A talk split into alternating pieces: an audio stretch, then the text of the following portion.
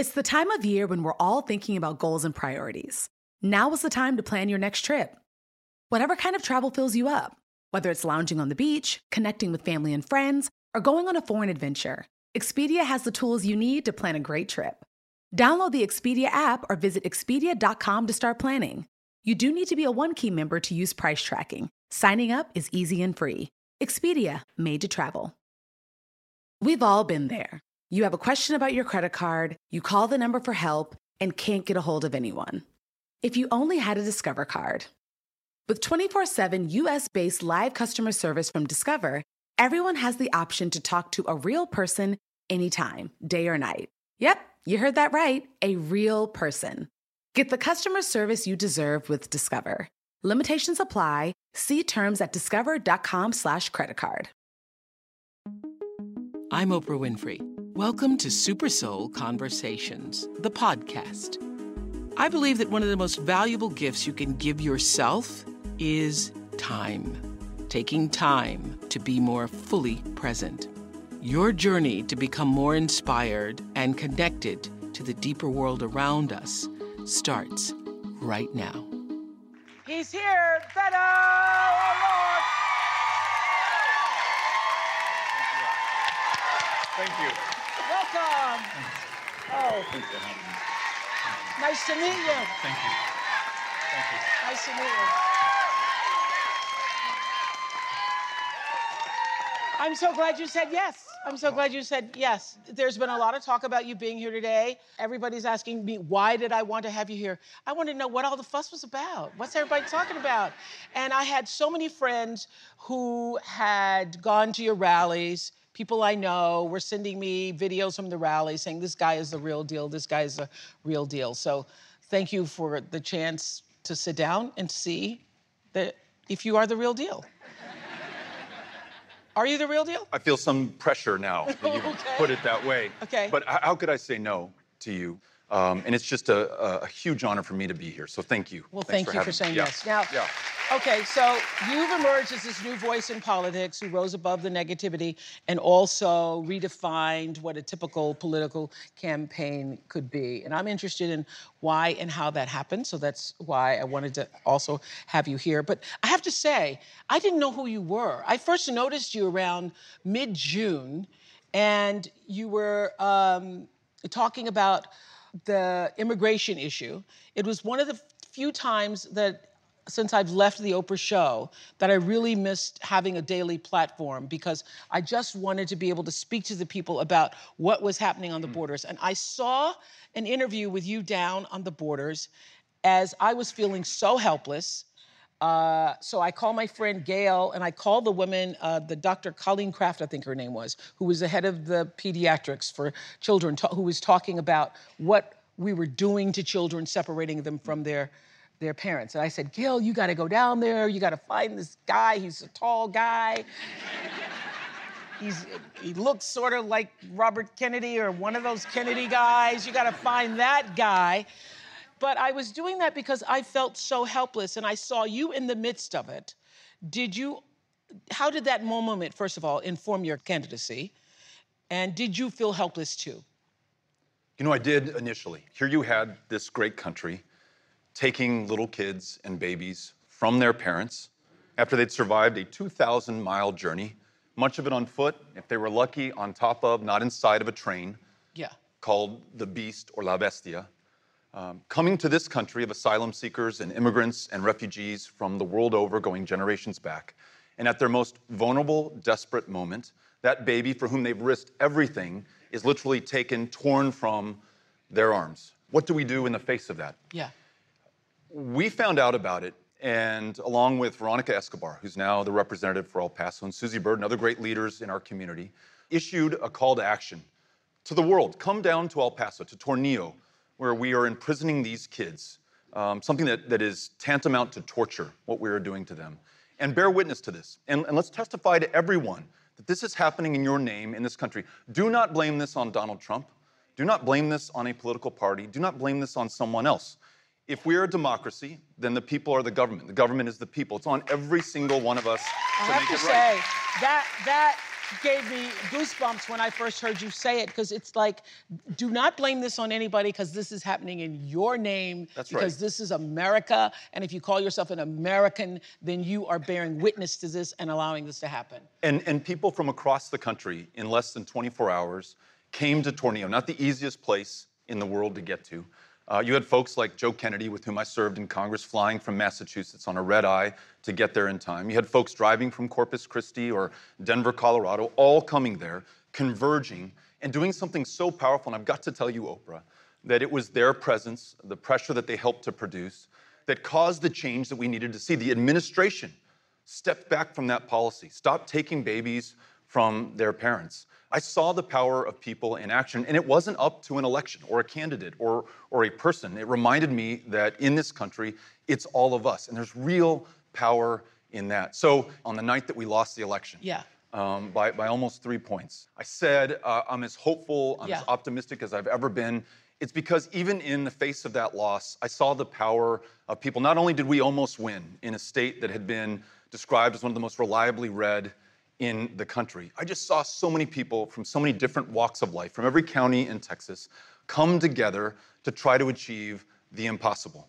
And to me, that is the story of our country. When we're ambitious, when we think big, bold thoughts, when, when we dream, we do everything in our power to achieve that, not the small stuff that has defined so much of the national conversation So you lost as of late. You lost by about 200,000 votes, the closest Senate race in Texas in 40 years, uh, 50.9% to I think 48.3. Was it? But who's counting? But who's counting? Yeah. You were counting, so I got that. Why do you think you lost? What do you really think about? The, for, let, first, answer that. Why do you think you lost? I don't all the way know. Um, certainly, I could have done so many different things during that campaign. Could have said something better. Could have shown up another time in a given community. You think so? Um, I, I, I, I, I don't believe that the agency to, to achieve our dreams is outside of us. I, I really think that we've, we've got it within us. I, I know I know we could have won that race. And I know not because of me or, or anything I or my team came up with, the tens of thousands of Texans, Republicans, Democrats, folks who had never voted before. Our state was 50th in the country for voter turnout, not by accident, 100% by design.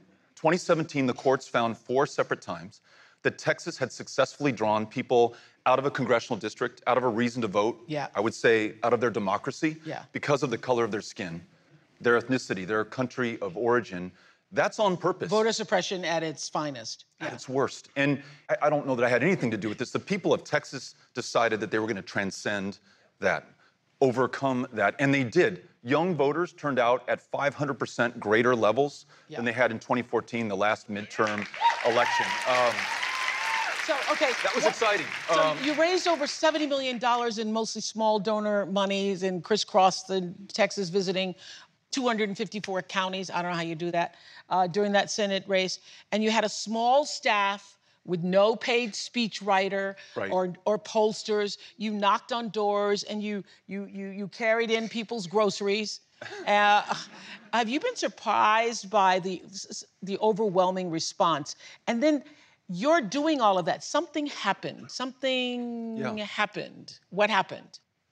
the music that really turned me on as a young man, when I discovered you didn't have to just listen to what was on the radio, was punk rock. Kids my own age, writing their own songs, telling their own stories, starting their own labels, booking their own tours, doing it by their rules and, and no one else's. By not having a pollster, never reading a poll during the campaign, not having any consultants, uh, not focus group testing um, the message, but just saying what I really felt, admitting when I did not know, listening pe- to people to get the answers in their communities from their experiences, and not presuming that I knew better than they did, um, was powerful for me. I learned a hell of a lot during that campaign.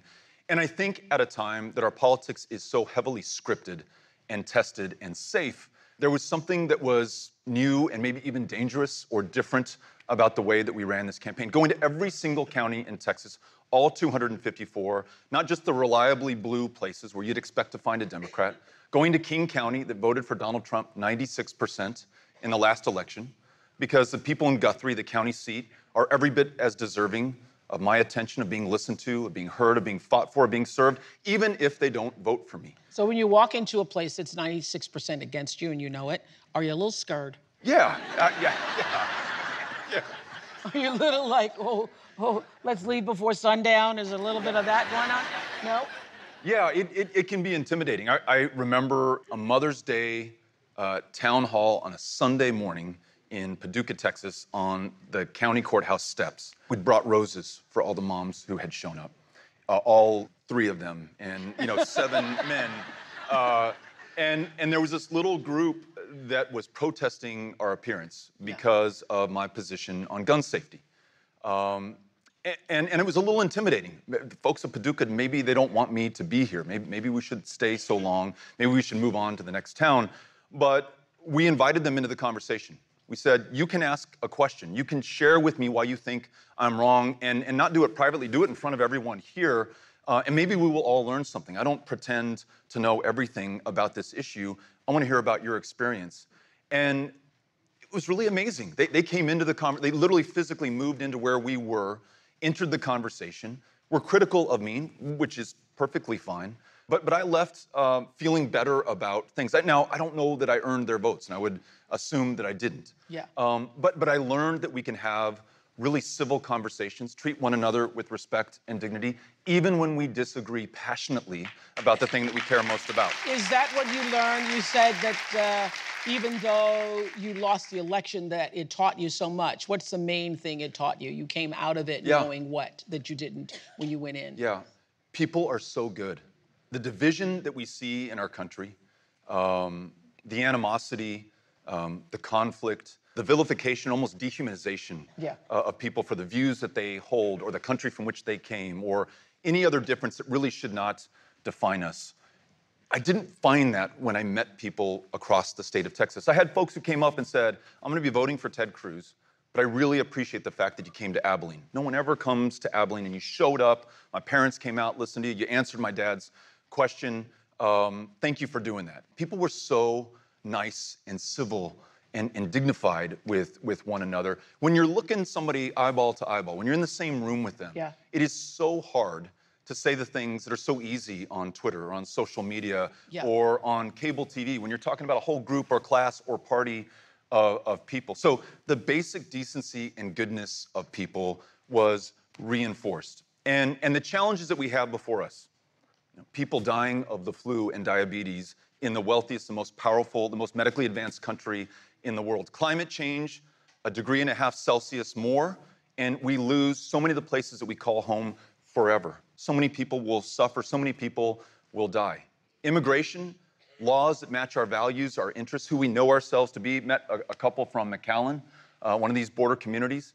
Um, not unsafe, doesn't need to be walled off, nothing to be afraid of. In fact, one of the safest cities in the United States of America. We're up to all these challenges. We just need a politics and representation that reflects our values, our goodness, our kindness, our ambition, the big stuff that we want to do. And, and the way that we ran this campaign, not only no polls, but no PACs, no corporations, um, no distance between the candidate and the people that we want to represent.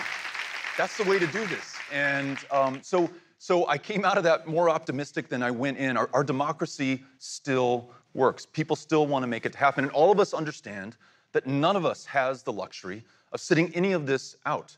Um, it's, it's on all of us, not just to, just to stop the bad things, but to define the future as we would have it for ourselves and for our kids and, and for all of us. So, those are some things that, that I've learned that have made me a much better person, deepened my belief in, in this country and our democracy and in one another. We've still got this. Did you know that it's Asian American and Pacific Islander Heritage Month? Macy's is highlighting some really cool AAPI owned brands right now, like Cardon, Kaja, Amelia George, and Hey Meave. Plus, you can help to support college access and student success when you donate online or round up in store to APIA Scholars. APIA is the nation's leading nonprofit organization devoted to the academic, personal, and professional success of Asian American, Native Hawaiian, and Pacific Islander students. Shop Asian American and Pacific Islander owned brands at Macy's.com or in store. Life is a highway, and on it there will be many chicken sandwiches. But there's only one McCrispy. So go ahead and hit the turn signal if you know about this juicy gem of a detour. So you say you give this beautiful concession speech, beautiful. We all watched it. If you didn't, you can now Google it. And I, I thought it was beautiful, and I thought you handled it well. But when you go home and you wake up the next morning and it's done, Yeah. and you didn't win, is there a part of you that goes to the sunken place? Yes. Um, you know, felt a profound um, disappointment in myself that I had let so many people down. Folks who came to us at these town hall meetings. Remember a young man, 27 years old in Laredo, Texas. Said, Hey, Beto, you were talking about guaranteed, high quality universal health care. That hits home for me because I don't have insurance, I don't have a doctor. The one time I did see a doctor, he said, You know, not only do you have diabetes and glaucoma, but unless you get health care and take care of yourself, you will be dead before the age of 40. And this young man said, I am counting on you, Beto. You've got to win this. We're the least insured state in the country. We are counting on you right now. Parents of medically fragile children. So you thought about that kid, that I, I thought about that kid. I, I thought about the fact that on issues of criminal justice, we have a school to prison pipeline in Texas um, that almost criminalizes kids based on the color of their skin. Four to five times more likely to be suspended or expelled or disciplined, not in high school, but in kindergarten. Um, we imprison more people than any other country on the face of the planet, disproportionately brown and black. Folks are counting on candidates to win those races, to change those laws. But, but here's the silver lining. This is how you come out of your funk, is you, at least in my case, you stop looking at yourself and, and start looking out at others. 17 African American women won judicial positions in Harris County. Yes. They will change criminal justice far more than I ever could. Um, and so something really good came out of that effort. A lot of really great things came out of that effort. So How long were you in the sunken place? we count it not in, in days or weeks, but um, no, it, it, it took a little while. You But- went but- on a solo road trip. Did you go on that road trip because of it? I, I understood that Yeah. you embarked on this. You posted, been stuck lately, Yeah. in and out of a funk. My last day, day of work was January 2nd. Right. And uh, it's been more than 20 years since I was last not working. Yeah. Uh, maybe if I get moving on the road, and meet some people, learn about what's going on. So you went out on the road. Yeah. Okay, what did that teach you about yourself? I had to be moving. I had to be um, meeting people. It's just how I think and, and how I find the next step. And, and it, it, I just truly emerged out of this by, by being with people. Uh, were you by yourself? by myself, dr- driving my truck through Tucumcari, New Mexico, uh, Goodwell, uh, Oklahoma. Um, ended up in a bar in Ulysses, Kansas. Um, afraid to go in, uh, much like I was on the courthouse steps of Paducah, Texas. They're not going to like me. They're not gonna want me coming into their place. This, this is their place, not mine. And was so warmly welcomed, made to feel at home. So curious about me. I was so curious uh, about them. And they How said, long before they recognized who you were? you know, pr- pretty soon, within the first five or 10 minutes, and the guy sitting next to me says, Dang, um, there are four Democrats in Ulysses, Kansas. None of them are here. I wish, wish they were. Um, they'd love to meet you. so uh, Did you buy everybody a drink? What'd you do? I, I did. Uh, and and, and uh, a- a couple of beers were, were bought for me. Um, and the, the great thing is, is I met this guy, Robert, uh, my tocayo, shares the same first name. Uh, and I'm in the, this amazing history museum in Ulysses, Kansas, one of the best in the country that I have seen, bar none. And um, I'm looking at this exhibit, and I hear this booming voice that says, Hey, Beto.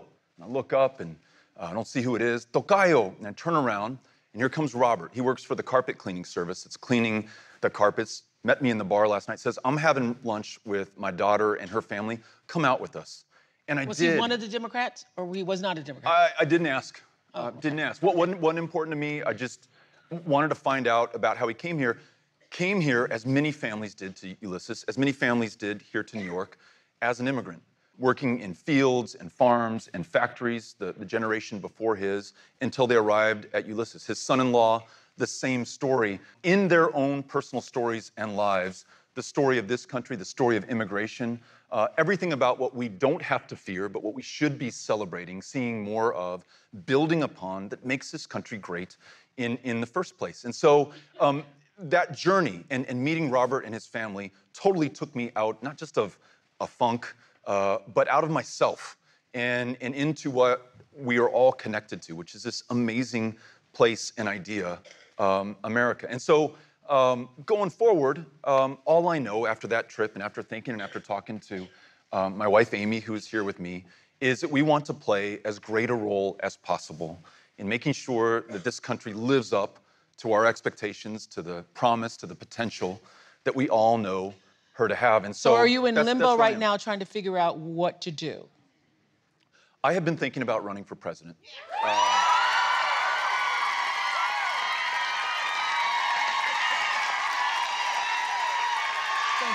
for that.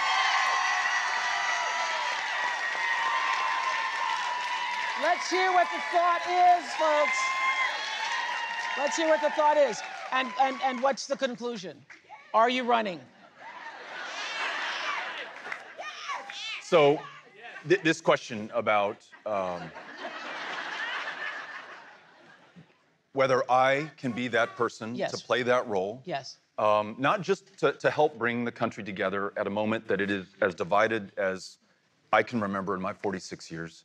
Those older than, than me say, say the same thing in their lifetimes. But, but can, we, can we together bring this country together around the big things that we know we should be able Will to do? Will you be running So, for I- I- president? so, so um, that, that's that, that's a, a big question for us to think through. I, I got to tell you, um, and you can tell, uh, I'm, I'm so excited at the prospect of, of being able to play that role. I want to make sure that Amy and I, um, Ulysses, Molly, and Henry, our three kiddos who are 12, 10, and 8, that we're all good with this, that we're all on the same page, that we go in eyes wide open uh, about what this would mean. And so What's it shortly, gonna take? Shortly, shortly. What's uh, it gonna take for you to say, yes, I'm doing it? No, and I, I mean that seriously. What's Yeah. it gonna take? I mean, I understand the process of Yeah. saying, am I that guy?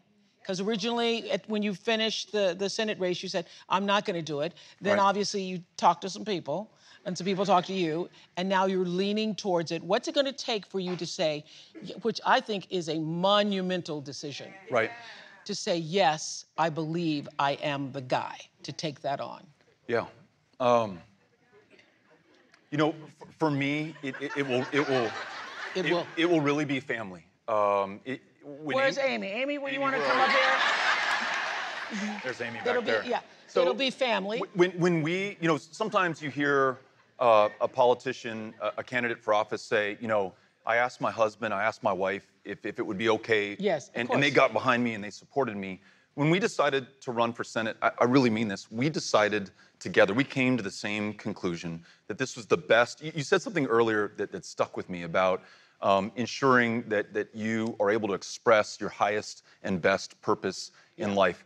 And we knew that at a time that we were considering building a 2,000 mile wall with the lowest levels of northbound apprehensions in our lifetime, we were considering banning all people of one faith from the shores of this country, when we were referring to the press as the enemy of the people, that it was on us to respond to that. What could we do? And Amy and I both said, we're going to run for Senate. We're going to be part of the, the solution. So if we come to that same decision about this opportunity to serve and, and to run, um, then it'll be one that we do together. If we don't do this, then we're going to do our best in some other capacity to make sure that this country lives up to its potential. Okay, so that's the- that's the- the challenge before the us. fact that you haven't said yes means that there's something that scares you about it or causes you to pause. What is the pause?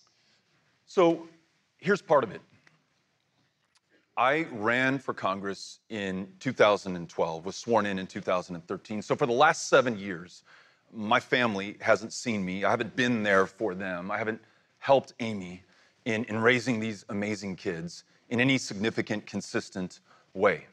Now I've been home for three months, the longest period in the last seven years.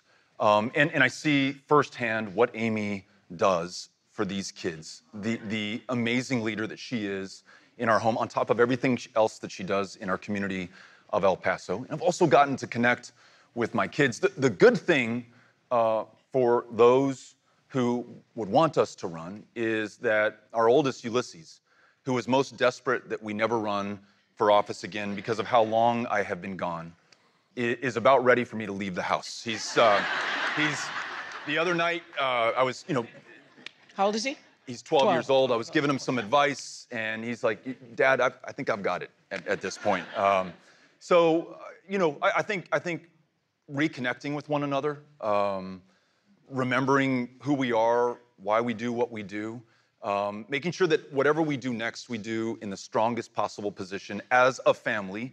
Is, is the most important thing that we can do. More, more important than anything else. Amy and I have talked about what are we going to be thinking about on our deathbeds when we look back on our life.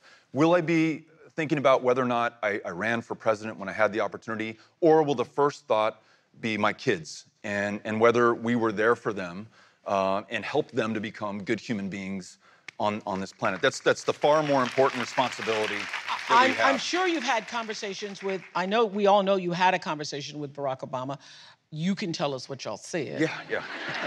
Uh, and I'm sure, I mean, he actually ended up spending more time with his kids after he took office because the, the- his office was right there, in Right, the Oval Office. right.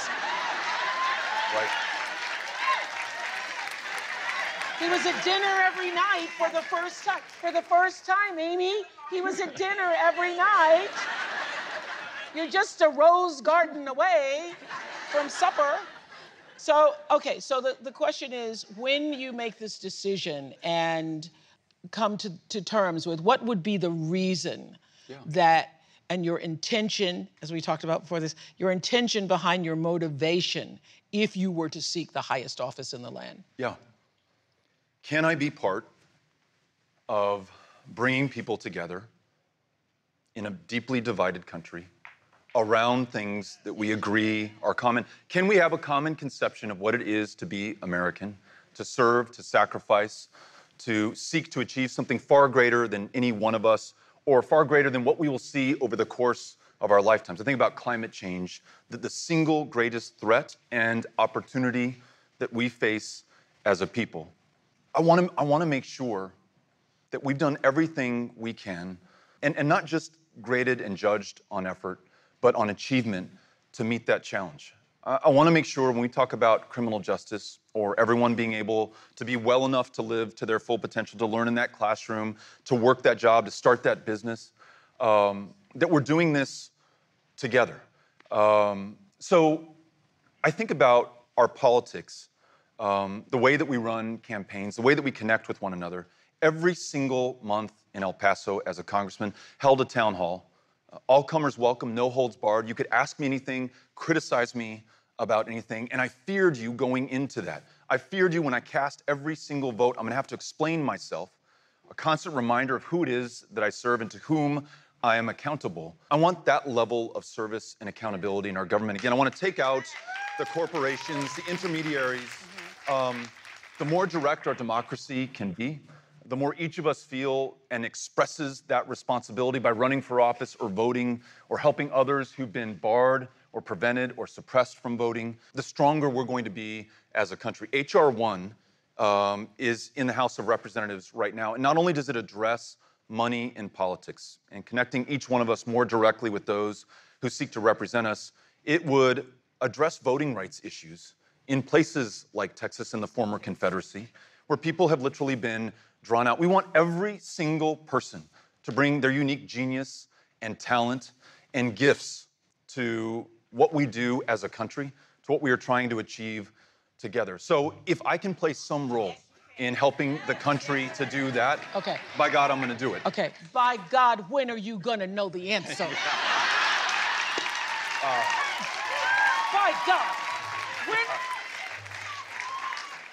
can we get Amy and you, Ulysses and the whole family together? Yeah. When are you gonna know that? Have you given yourself a deadline? I'm, I'm serious about that. Have you given yourself a? A- And, and the serious answer is really soon. Um, is, is, is really soon, before the end of this month. Um, uh, someone's asking for right now, but uh, this is before the end of the month, but th- there are many other days after this. Yeah. Um, I so- understand. so- Listen, I think it's a sacred. You, you got to feel the call. Yeah. You, and you've got to know that you are the person who can actually honor the call. It is no plaything. Yeah. And I respect your decision making process and I respect you including your family and going to that space inside yourself. I know that you're raised Catholic, practicing Catholic. Do you use your faith?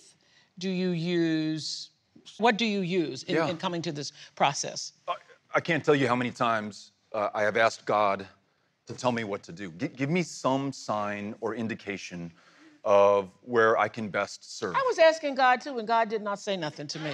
Yeah. So, so Well- I understand. I understand. It, it's funny Yes. that you say that because many of the questions that you have been asking me, I'm sure many people here would like to know the answer from you. Um, is this something you have considered doing? Would, would you consider serving or, or The reason, the reason I respect your process is because I, I do firmly believe it's something you've got to feel inside of yourself. Absolutely. And you've got to come to a knowing inside yourself. You've got to hear that and feel that for yourself, not what everybody else says, that I believe that I can answer this call That's for this particular moment in time in our in our in our culture. That's right. In our society. That's right. That's right. So, so yes, I, I I do, I do, do try to find um, that message or that signal or, or that sign. How are you doing it? Are you like physically praying? Do you and Amy Yeah. pray together? We don't play, pray together. Um, you know, I, when I pray, um, I don't know if other people do this. I, I pray in my kids' room uh, if, if I'm at home uh, af- after they're asleep, uh, just thinking about them. It's, it's the, the clearest manifestation of my fortune in life. The, these amazing kids, um, our marriage, um, the fact that we've made it this far. And so my prayer begins with my gratitude for this. Um, and my desire to see my kids do well in their lives and, and to be good people, um, which, which I think is the challenge in our lives. And, um, and, and then, then I ask for um, guidance and help in, in what I'm doing, in the decision that I'm making. But I've got to tell you, um, even in, in you know, the weeks and months since that election on the 6th of November, um, I have learned so much, changed so much as a person, and, and become so inspired on that little road trip, on the folks that we met just in this visit in New York. I'm, I'm increasingly excited about doing something, again, um, to the best uh, of my ability, fulfilling my purpose. Yeah. Um, to- Truest, to its highest greatest expression of yourself as a human that's- being. That's exactly. Have you ever wondered what the stars have to say about your favorite artists and writers?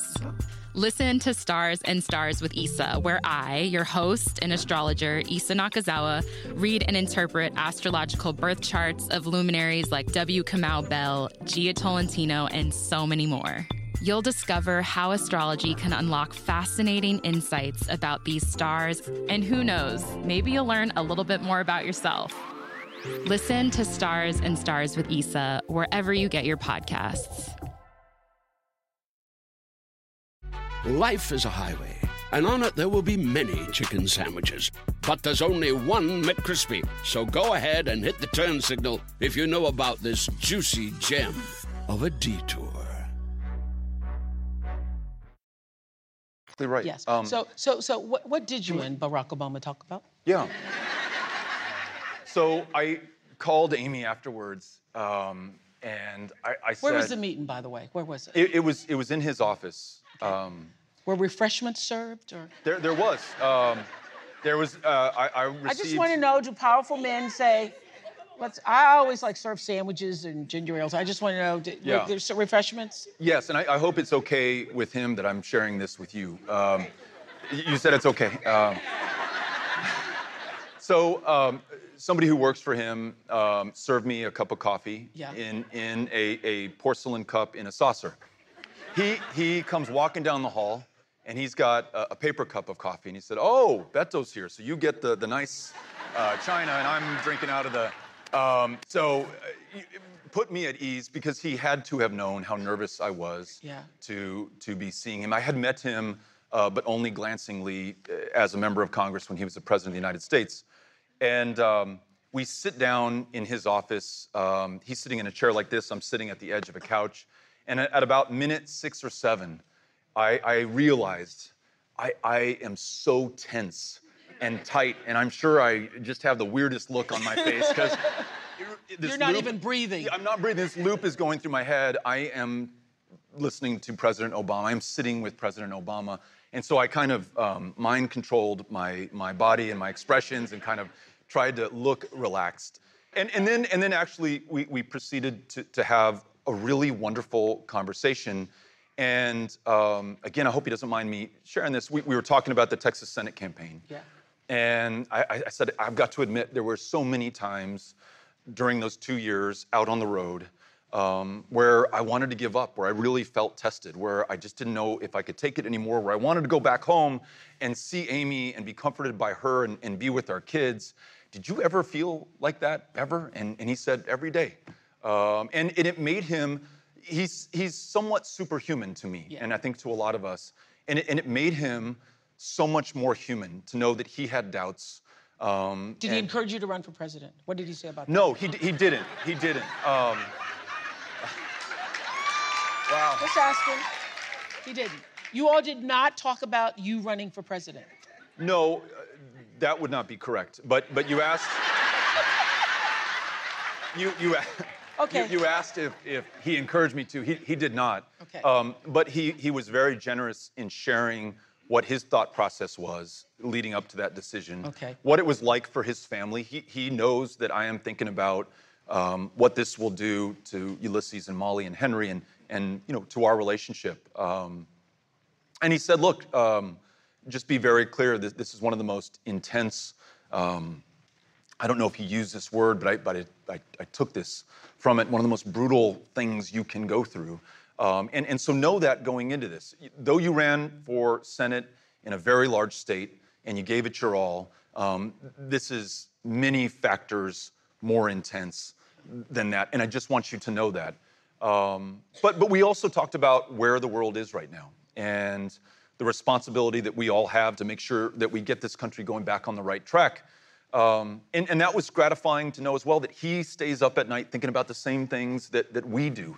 He wants to make sure that he's doing everything, though he's no longer president, within his power to make sure that his girls, his daughters, his family can expect a, a brighter future than we would if we stayed on this current trajectory. So that, that was just so powerful uh, for, for me. And even saying these words, it's you know hard to believe that I'm saying that I met with Barack Obama and I'm saying it to Oprah Winfrey um, here, here in New York. Okay, if Um, you could, you were talking about what keeps him up at night, the urgencies that keep him up at night. Yeah. What keeps you up at night? What are the top three urgencies that our country faces right now that keeps you awake at night about where we are? Yeah. So I mentioned climate change. Um, it, it is it is not now. It is yesterday Yeah. that we need to have acted. Um, what do you know for sure about immigration? I know for sure that this is a country of immigrants. That there are millions of people working the hardest jobs, contributing to their maximum capacity, despite the fact that they don't have citizenship, don't even have status in this country, whom we must legalize. Beginning with Dreamers, more than a million young people who if I could, I would make US citizens today, not only because it would be good for them, it would be fantastic for this country. They would be able to contribute even more than they already have. I would legalize their parents, the original dreamers who made the god awful decision who thinks to leave their home, their comfort, their country, their family, their culture, their language, to start again at zero or less than zero in a new place, not knowing the language, not having any friends. Things have to be really bad. You have to really love that kid to do that. I want to legalize them. I want to increase the visa quotas that we have right now so that folks who want to come to this country, to be with family, to work jobs, to start businesses, to make art, just to make this a better place, are able to do that. And I don't want to do that at the price of a wall or militarizing the border or deporting people who pose no harm to any of us mm-hmm. or to this country, and in fact represent the future of the United States. You said that the proposed border wall, I heard you say this, is based on what you called a racist reaction. Yeah. Explain that. In his maiden speech as a candidate for the presidency, Donald Trump referred to Mexican immigrants as rapists and as criminals, people that we are supposed to be afraid of. In his first full State of the Union, He conflated dreamers and asylum seekers, young people fleeing the deadliest countries on the planet today, in the Northern Triangle of Central America, with gang members from MS 13 who will kill your daughter, um, who will take from you, who will destroy this country. The wall, his policy to meet that challenge, that false threat that he says that we face, is, is a racist response. Literally, in concrete or steel or whatever form it takes, to a problem that we do not have. At the beginning of the George W. Bush administration, there were 1.6 million apprehensions along our border with Mexico. Last year, a little over 300,000. El Paso, Texas, one of, if not the safest cities in the United States of America, not in spite of, but because of the fact that we are a city of immigrants and we're connected with Ciudad Juarez and with Mexico and with the rest of the world. And those who we are apprehending are not fleeing from Border Patrol agents, they're turning themselves in. They're moms with kiddos doing what any human being would do, what Amy would do if it were the only choice left to her to save the life of her kids. That's a racist response to a problem that we don't have. It seeks emotionally to connect with us, with voters, to stoke anxiety and paranoia, um, to win power on over the other, over the other on the basis of lies that vilify people. Meeting a third grade girl at Lyndon B. Johnson Elementary in El Paso, Mexican American, who asks me, Why does the president not like me? What that does to her head, her conception of who she is, who she can become, what she is supposed to do in the United States. I told that story in Houston on the campaign trail, and a family pulled me aside afterwards, and they said, That really hit home for us. We're Muslims. Our daughter, third grade, came home from school and asked if we should be in this country anymore we don't fully comprehend the damage that we're doing to children, not just those children torn from the arms of their parents, children who were born in this country or came to this country after their birth, um, who may not feel fully American. We've got to get that back. And we've got to acknowledge where this stuff is coming from. Um, okay, so you live in the largest border state. Yeah. What do you think is the answer? I think we rewrite our, our immigration laws based on our experiences. I mentioned El Paso being one of the safest cities in the world, based on our values, based on our needs, based on our families. As I mentioned earlier, we, we legalize millions of people who are already here, uh, so many of them on a path to citizenship immediately so they can give to their highest and best potential. We address legitimate security concerns at our border, bringing illegal drugs into this country, um, bringing people in bondage, modern day slavery um, through the borders to this country. Um, we're vigilant against any so you're saying that is an issue, country. but it is not an issue to the degree that we're being told. There have been a total of zero terrorists, terrorist acts, terrorist plots connected to the U.S.-Mexico border that harmed or sought to harm U.S. citizens. Um, doesn't mean that we shouldn't be vigilant against it. I worked with my Republican colleague in the Senate, John Cornyn, on legislation that would meet the legitimate security concerns we have where they are at, at, at their greatest level, and that's at our ports of entry. The vast majority of everyone and everything that comes into this country crosses through one of those ports of entry. If we have more CBP officers, if we have greater technology, if we invest in the infrastructure of those ports, not only do we facilitate legitimate trade and travel that is fundamental to jobs and economic growth in this country, we also are able to better understand who and what is coming into this country, demonstrably making us safer in the process. So there's a way to do it. In fact, there is a bipartisan way to do it. And we've demonstrated that to meet the challenges uh, and not make one happen at the expense of the other. We can rewrite those immigration laws while securing our country at the same time. So there were over 300 mass shootings in 2018. It's so bad now that if you only if only three or four people get shot, you don't even get to be the head of the news anymore. It's right. like back of the news. How can we? What are we gonna do? What would you do about preventing gun violence? Last spring, Henry comes home from his first grade class. Uh, Amy asks him what he did at school that day, and he describes an active shooter drill. Um, that first grade teacher herding Henry and his classmates into a closet um, teaching them how to resist the impulse to open that door when a man bangs on it, impersonating a shooter, and demands that those kids open the door. And I thought, that teacher has such a tough job already.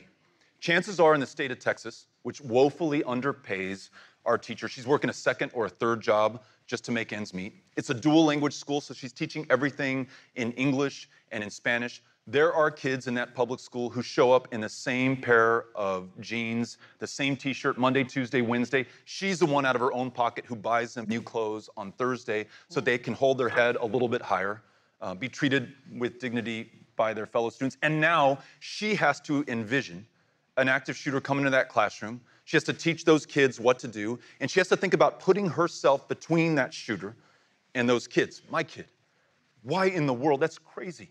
Why couldn't we adopt universal background checks? Ensure that every single person who wants to purchase a firearm goes through those background checks. The states that have adopted them have seen a near 50% reduction in serious gun violence.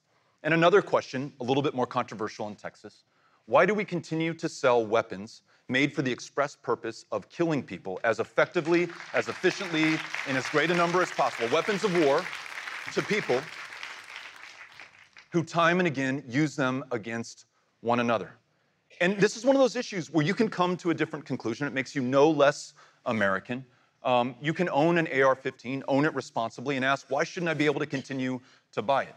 But you can also ask, as does Rhonda Hart, a mother I met who lost her daughter in the Santa Fe High School shooting in, in Santa Fe, Texas, why can't we make common sense legislation and policy that would save more lives? Isn't my daughter's life worth that? Isn't the life of your daughter, your child, um, the other kids in this country, aren't they worth us being able to do something? Sacrifice the next election if you must. You may not get reelected, but do the right thing while you can. Um, I think that's what the people of this country are asking of us right now. So, what makes you optimistic? Uh, people make me optimistic every single time. I uh, spoke, uh, really listened to a class at El Paso Community College last week, and um, you know, went in probably a little nervous, a little intimidated, talking to, to young people. Um, came out just pumped. Because Um, do you think we're going to get through this divisive time? Yeah, do you think it's gonna there. get? Do you think it's going to get worse before it gets better? I think the worst brings out the best in us. Um, you, you see people rising to the moment. Th- those young people so firmly focused on the future. Um, the rest of their life is in front of them. And, and they want to make sure that we get it right. And, and they don't want to uh, be patronized as the leaders of tomorrow. They recognize that they're the leaders of today. The reason we're talking about gun violence is not because of members of Congress such as myself. It's because of young people who took to the streets and demanded that we do something. Absolutely. Civil Absolutely. rights, Thank God that Lyndon Baines Johnson was able to shepherd the Voting Rights Act and the Civil Rights Act through Congress at that time. But he doesn't deserve the credit. It's the people who literally paid with their lives, risked their lives. It's the John Lewises of the world who marched across the Edmund Pettus Bridge, who secured that change, who made it possible, who formed the political will that makes progress in this country. So um, that's what makes me optimistic. Is is the people have got it, and and and so we, we just need to make sure that that's reflected in our representation, in our politics, the way that we campaign, and the way that we serve. You seem like you're getting ready to run. Beto O'Rourke, everybody. Thank you. Beto. Thank you. Thank you. That was awesome. That was fun. Thank you. Thank you. Thank you, thank you, thank you, thank you, thank you, thank you, thank you. Thank you, thank you, thank you. That was good. We could talk a long time. You're awesome. Thank you. Thank you. Awesome. Yes. Thank you, yeah. thank you, thank Thank you all very much. Thank you.